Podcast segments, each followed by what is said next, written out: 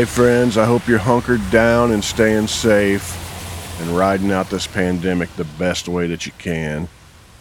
I left the house on March thirteenth to go see my buddy Gordon Bonham play some blues here in Indianapolis. I came home that night, and I've only left the house twice since then.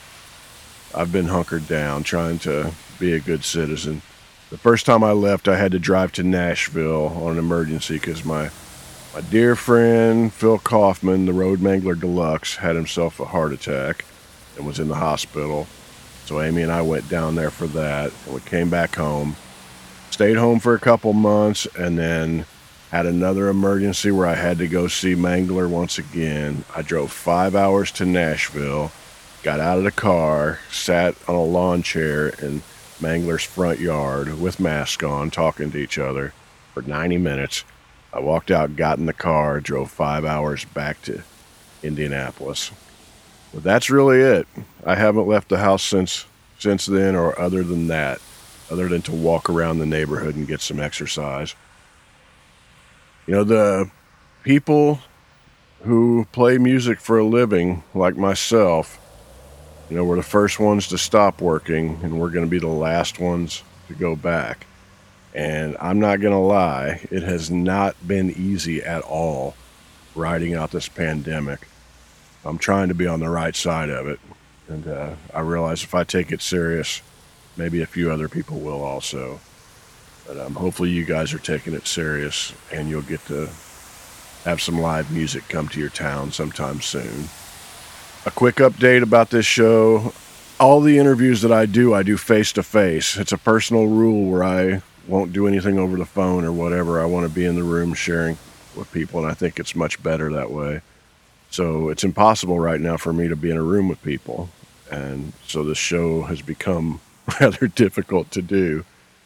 I'm going to make myself do a few more shows where I fly solo coming up, and uh, and it will continue on. I'm going to make an episode sometime in the near future talking about the future of this show in a way that we can make sure that I keep doing it on a regular basis, but we'll get to that later.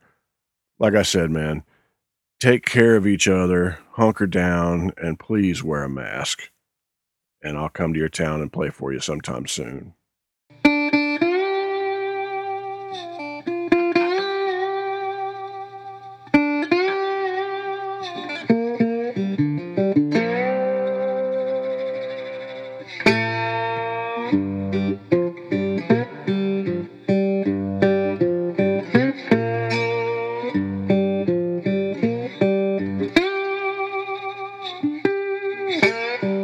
Hi friends, this is Otis Gibbs, and you're listening to Thanks for Giving a Damn. I'm sitting here in my home in Indianapolis, Indiana. This is a personal journal. This is a bit of an experiment. I like to say right up front that I haven't the slightest idea what I'm doing, but I decided to do it anyway. And this show was founded with the idea that there are only two people in art that matter. There's the creative individual and the person experiencing it, and everything else is an artificial filter. This is a way for me to share things with you guys without any filters whatsoever. I'm flying solo this week, and I'd like to talk to you about my new album, Hoosier National, which will be released September eighteenth, twenty twenty. It's not the smartest idea to release a record in the middle of a pandemic. It was supposed to be released back in July. The factory that was making the C Ds got closed down, which delayed everything. The factory that was making the vinyl, and yes, you heard that right, I'm making vinyl for the first time ever, they got closed down. And the venue where I was supposed to have my release party, it got closed down. And everything else in the world, at least in the United States, seemed to get closed down at the same time, and everything got delayed. This is the worst possible moment I could think of to try to release a record. The possibilities are endless. Most people would give up at this point, but I'm not most people, as you guys have learned over the years. I have a crowdfunding campaign or a pre-sale, whatever you'd like to call it. You can Google Indiegogo dot com and Otis Gibbs, and you'll find that. You could go to the front page of Otis Gibbs dot com. You could find that. And if there's a way for me to put a link in this show that you're listening to, I'll figure that out and maybe you can find it that way. But Indiegogo, Otis Gibbs, Hoosier National. I would love to have you be a part of it. Like I said, I made vinyl, and if that goes well, I will go ahead and repress all of my old records one at a time in vinyl. A lot of you have asked me to do that over the years. So far, it's been selling pretty well. If that continues, then we'll see what we can do. But thank you guys for being there for me, and take care of each other. Please wear a mask. And I'm going to talk a little bit about Hoosier National.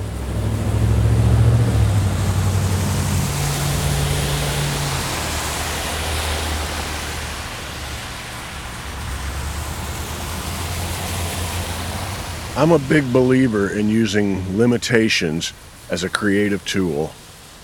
First thing I do when I start a project, actually when I started this show, I laid out parameters of what this show is. I made a box that I would not go outside of, in the same way that a painter will set out their palette of colors and they don't go outside of that palette halfway through the painting. It makes it possible. They know that everything will be harmonious and sing and work together if they stay within that palette. I believe in doing that with other kinds of projects. So every time I've made a record, I set out a universe that uh, this record exists in, and I have parameters. So for Hoosier National, I shouldn't say this out loud because it might ruin it for some people, but I think it might help some of you with your creative goals, you know, w- with your projects. I started out, I thought, you know, what are the parameters for Hoosier National? Well, I bought me some thirteen gauge flat wound strings and put them on my Les Paul, and I left them on there for three years, played them for just, just about every day, wore them down. And I thought most of the people that we listened to playing guitar on those old recordings in the early sixties or fifties, you know, they're playing flat wounds and they're playing pretty thick ones. So I left those on there thinking, all right, it's going to sound a certain way. I don't even know what that is, but I know it'll sound a certain way. That completely changed the way I play guitar. It's impossible to bend anything at that point, and you just have to work around it. So I I used three-year-old thirteen gauge flat wound strings. I plugged that guitar straight into a nineteen sixty-three Princeton. It's one of the tuxedo models. It's the same one Mike Campbell uses. That's not why I bought it, but it's a nice little side effect. And it sounds great. And I thought, man, this is going to be the foundation of my record. So what else can be the foundation here? What can... What other parameters will guide us through this world? I decided that all of the guitar parts need to be played with the fingers and not with a pick, like the old blues guys. That will make it sound different. That'll make it, me play different. I also decided everything had to be in an alternate tuning. There's no uh, standard tuning on any of these songs, and uh, that made things a little bit different. I also, I always have this rule. The I want the drums to have no crashes at all, no crashes throughout the entire thing. I hate crashes. I don't think they add anything to music ninety-nine percent of the time. I also wanted there to be no guitar solos. I wanted it to be a guitar record where we think about it as guitar, but not so much as a solo thing. Just, I don't want it to be a wank fest. These are songs. I have this realization that what I do is obsolete. You know, it is uh, not something that has popularity anymore, but that's great. It's a big, huge world, and there's a lot of people, and there still is a lot of people who dig the sort of thing that I do. I want to embrace that. I've always tried to embrace that. I, I think I'm a, just a dinosaur roaming around looking for a tar pit, you know, just completely obsolete, and that's fine, you know, as the world passes me by. I've often joked, I hope this doesn't rub anybody the wrong way, but I've often joked that I'm like that soldier that gets stranded on some island out in the middle of the Pacific during World War Two.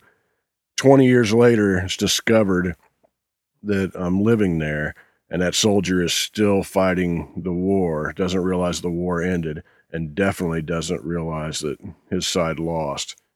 I can relate to that person in an artistic way, and I've often joked that that's a good analogy for what I do. And that's fine. Just embrace who you are, warts and all, imperfections, And, uh, you know, that's another part of it. I wanted this to be imperfect. I have no interest in anything perfect whatsoever.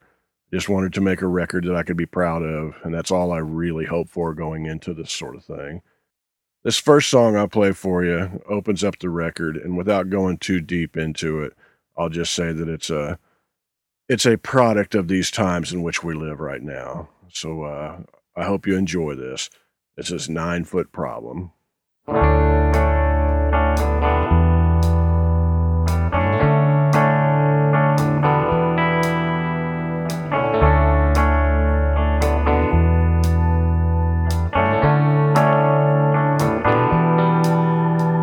Lights from the factory board, like a Midwest electrical storm. Out past the shadows we know, birds gather at nine foot problem was born. Stood by the closing gates, laughed about the good old days. We got five-eight solutions to nine foot problems as the whole town huddles and waits. I feel it fading, oh American fading, oh American jaded, in a factory town.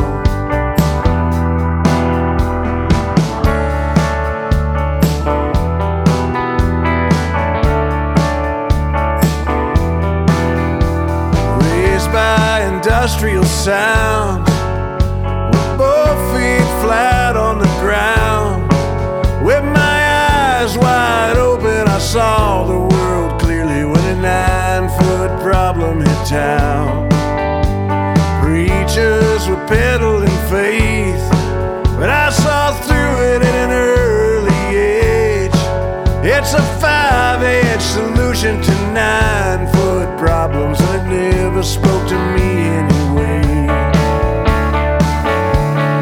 I feel it fading, oh American fading, oh American jaded, in a factory town. Gone are the days when the smokestacks towered above every head and rained down like flowers. It's hard to sit back, watch my own town wasting away.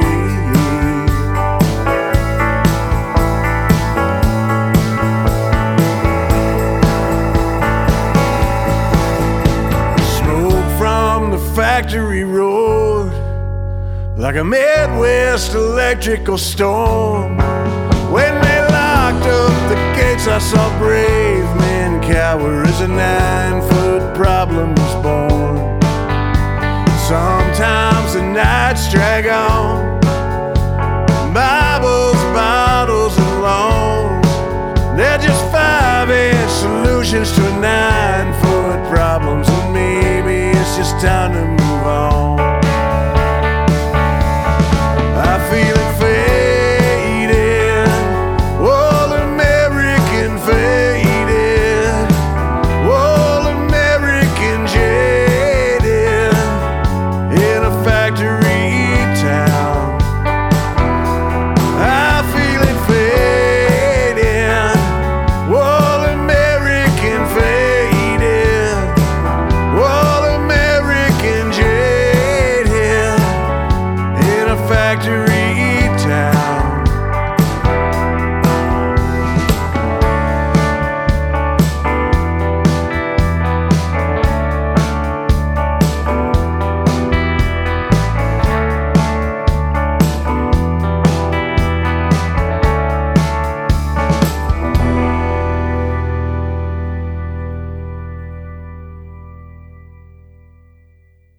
as a kid. You know, we grew up in Wanamaker, Indiana.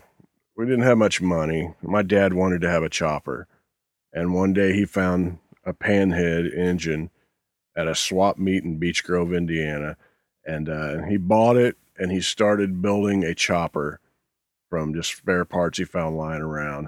I have one photo that I know of, of that chopper that I've posted on social media a couple times. Some of you might have seen that.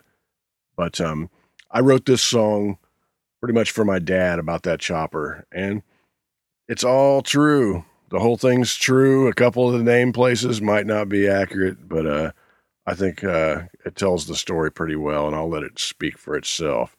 This is Panhead.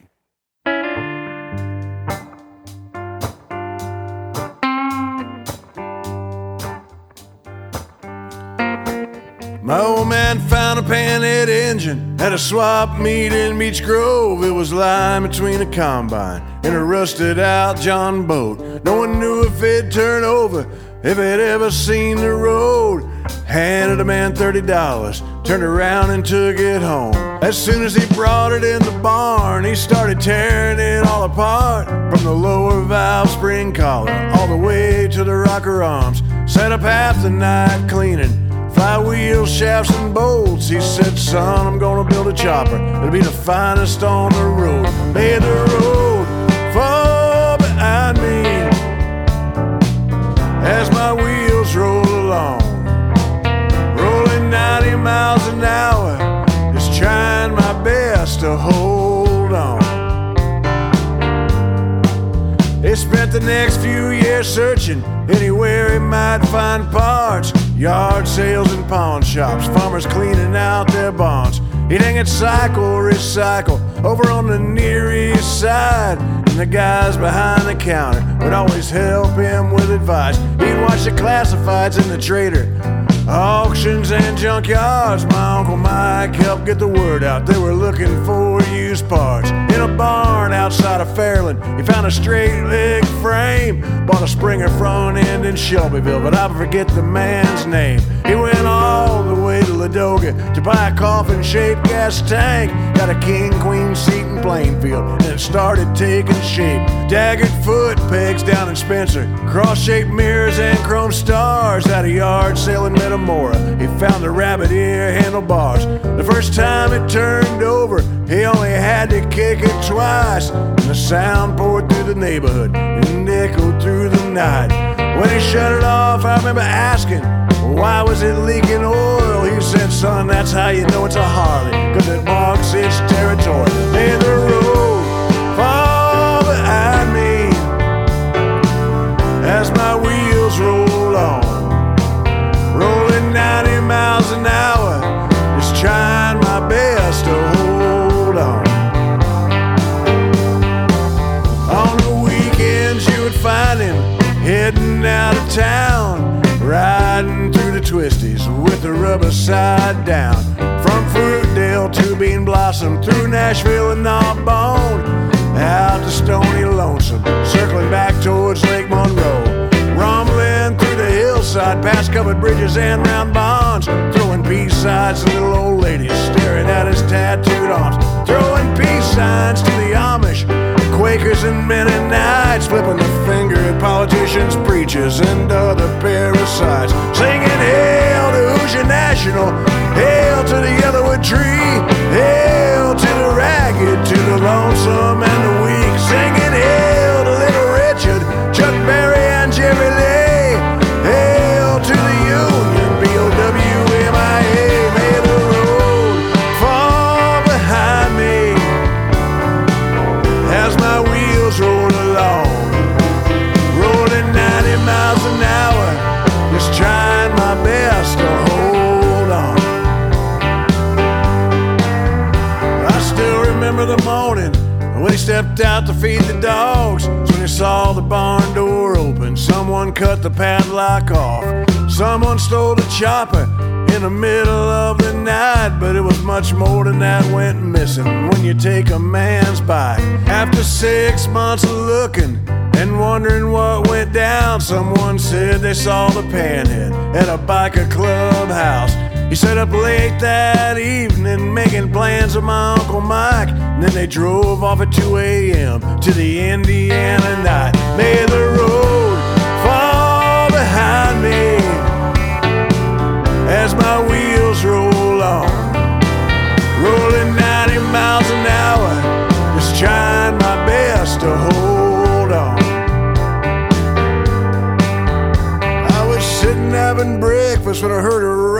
coming up the street, it was my dad in his Panhead chopper with a grin on his face. He never talked about what happened or how he got the bike back, where they went in with shotguns, pistols, brass knuckles, and baseball bats. Now that I'm a little bit older, I think the most likely scenario is he walked into the clubhouse and told the bikers a story about how he built the bike with his bare hands, with spare parts he found lying around, how he built it with his son and couldn't take this lying down. Maybe since he walked in unarmed, it was seen as a sign of strength, walking straight into their clubhouse, having the nerve to speak his piece. Few men would face the consequences of grabbing the bike and walking outside, but I believe even the toughest bikers appreciate the bond between a man and his bike. May the road fall behind me as my wheels roll along, rolling ninety miles an hour. Trying my best to hold on. Life comes at you ninety miles an hour.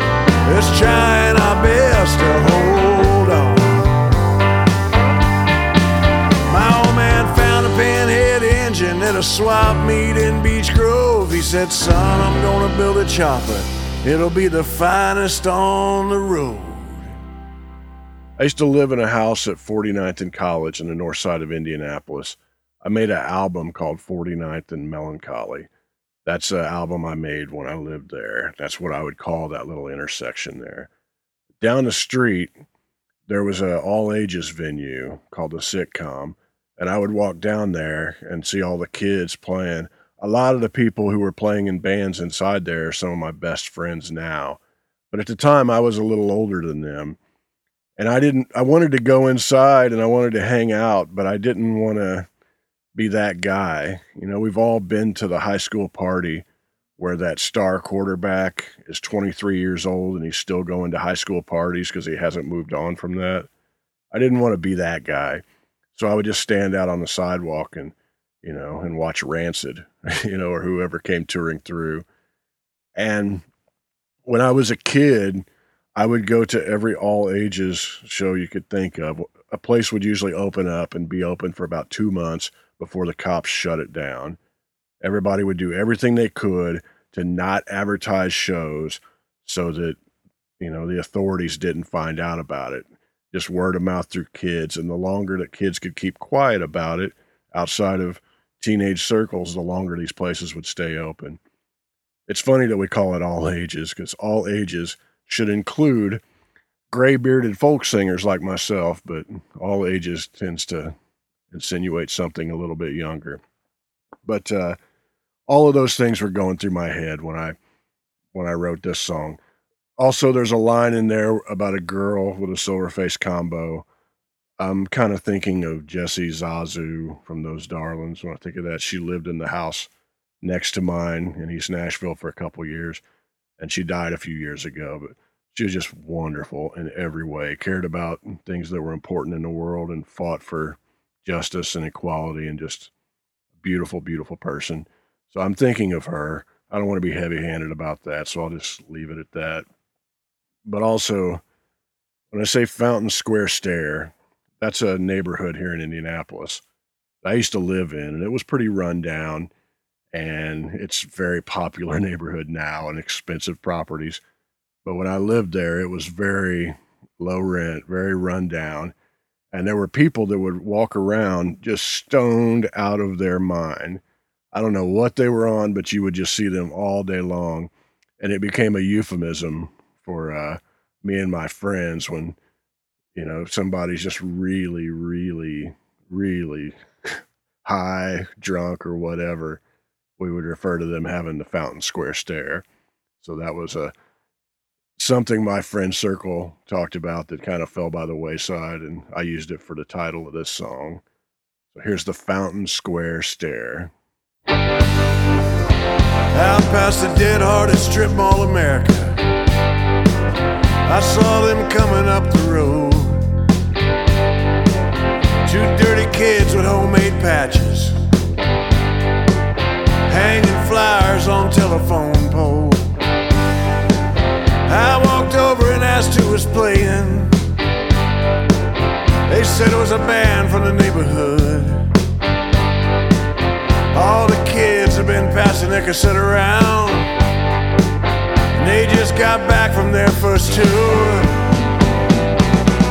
I need some glimmer in these depths of winters, the snowfalls, I'm feeling nowhere. I wanna go to the old edge of show, gonna stand there with a Fountain Square.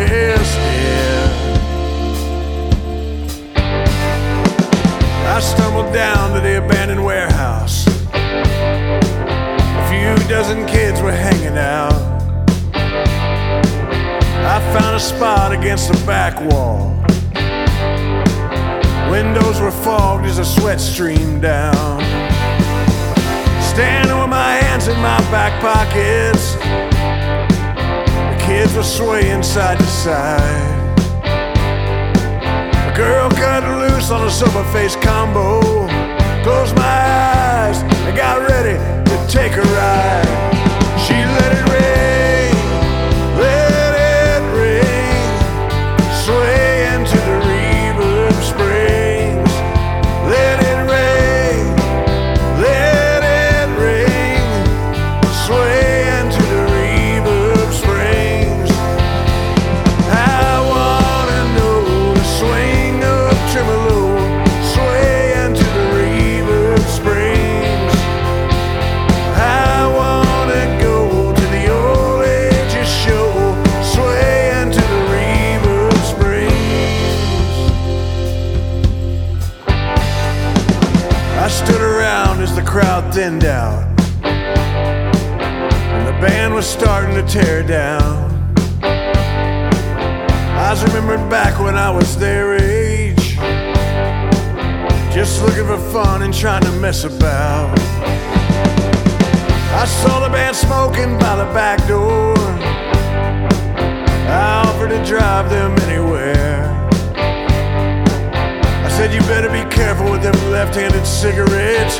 You just might end up with a Fountain Square stare. I need some glimmer in these depths of winters, the snowfalls and feeling.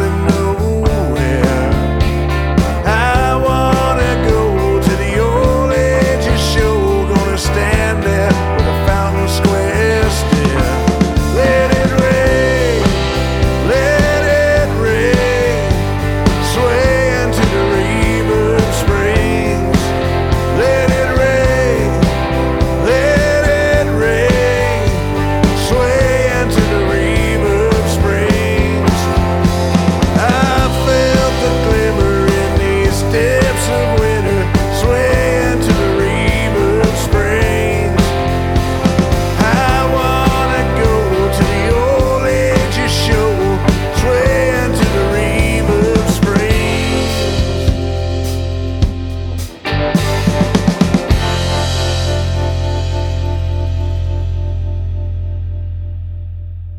This last chapter that I leave you with is a true story as told to me around a campfire in Iowa by the great hobo Steam Train Mari Graham. Adman, this other hobo, sat right next to me while he told this story about Adman. But Lord Open Road was a hobo who was murdered in Dowlart, Texas, in a rail yard there in nineteen eighty-one. And it took two years before the hobo community found out that he had been buried in a pauper's grave. And Steam Train immediately asked Adman if he would hop a train and go down there and get the remains of Lord Open Road. He'd been cremated and put into a wooden box, and there were two other coffins stacked on top of his. He was in a You know, just a pauper's grave where they stacked them three high on top of each other. And this is the story of how Adman went down there and got the remains of Lord Open Road and returned them to Iowa. Adman has a really, really interesting life story. He was homeless in road trains for over ten years. He was arrested over one hundred times, was a hopeless alcoholic, and somehow got clean and got off the road.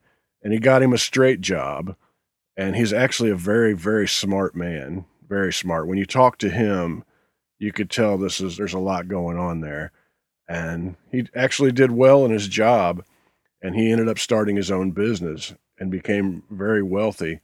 But he had this history of being on the road and, like I said, alcoholic, arrested over a hundred times.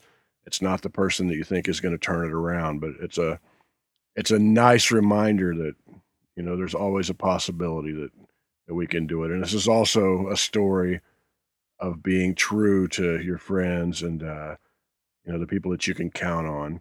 But this story was told to me by Steam Train himself. And this is the best of my recollection of a story told thirty years ago. I wanted to turn it into a song for a while. I should also say that Adman passed away a few years ago, and hearing about his passing is what kind of reminded me of this story and led to me writing this song. Before I play it, I just want to remind y'all, go to Otis Gibbs dot com, and on the front page is the pre-sale for this album. And if you find it in the future, you know, you can still look it up, and it'll be released September eighteenth, twenty twenty. But I will leave you with the story as told to me by Steam Train Mari Graham. This is Lord Open Road. Adman sat next to me as the fire sang, and I learned this story from Steam Train about the death of Lord Open Road. If you want to survive beyond the reach of polite society, man can't sit by idly. Gotta live by code. Back in nineteen eighty-one, in a rail yard in Dollar, Texas, amidst the hopeless and reckless, two low-life wretches appeared. They took turns beating open road, some say horribly and obscenely. Tied him to a piece of farm machinery, took his money and bought some beer. They came back later that night. One pulled out a knife and stabbed him in the chest. Drank the beer as they watched him bleed to death. Offer three dollars and sixty-five cents.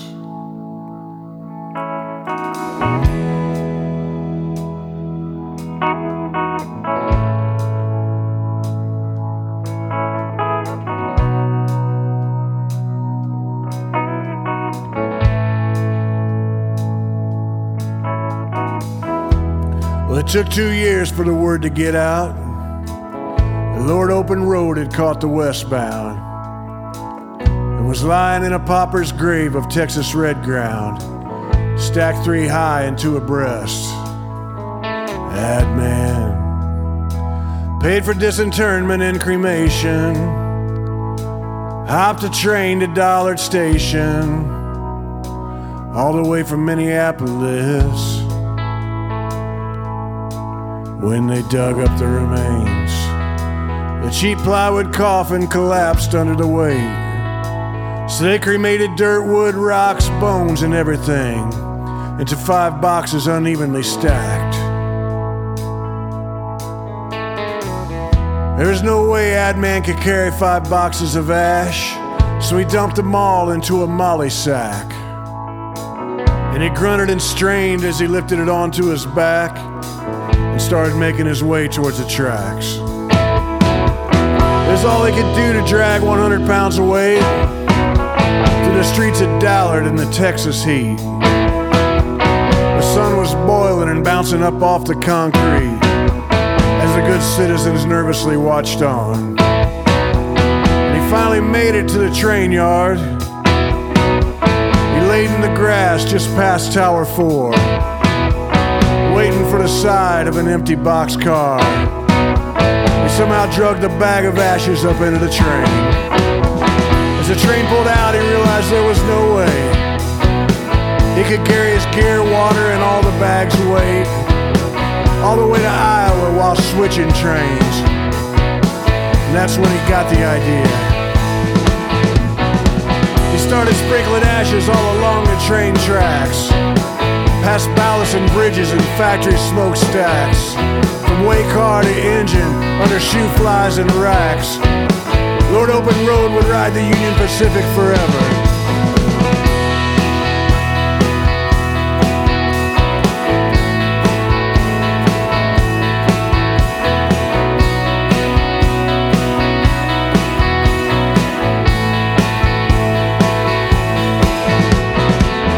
Ashes drifted and scattered into the smallest of prairie towns, past barbershops and V F W halls where they lowered Old Glory down, past churches and the carnival and into the pockets of carny clowns, into the field where so-called illegals feed a nation.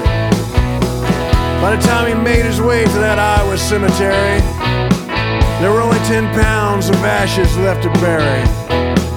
He was laid to rest, no longer to be weary, surrounded by the graves of his friends. And every spring when the blue bonnets bloom, amidst Indian blankets and thistle the blue, you'll see Lord Open Road's spirit feeding fields of wildflowers, following the railways of Texas to the Mason City grain towers. And those who remain travel from great distances each year.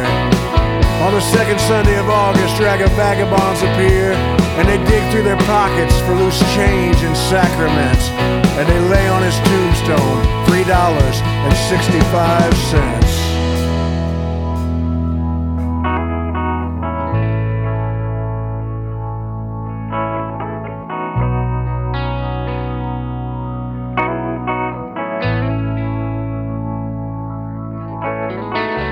Adman sitting next to me as the fire sang, beyond the reach of polite society, where embers burn a deeper blue.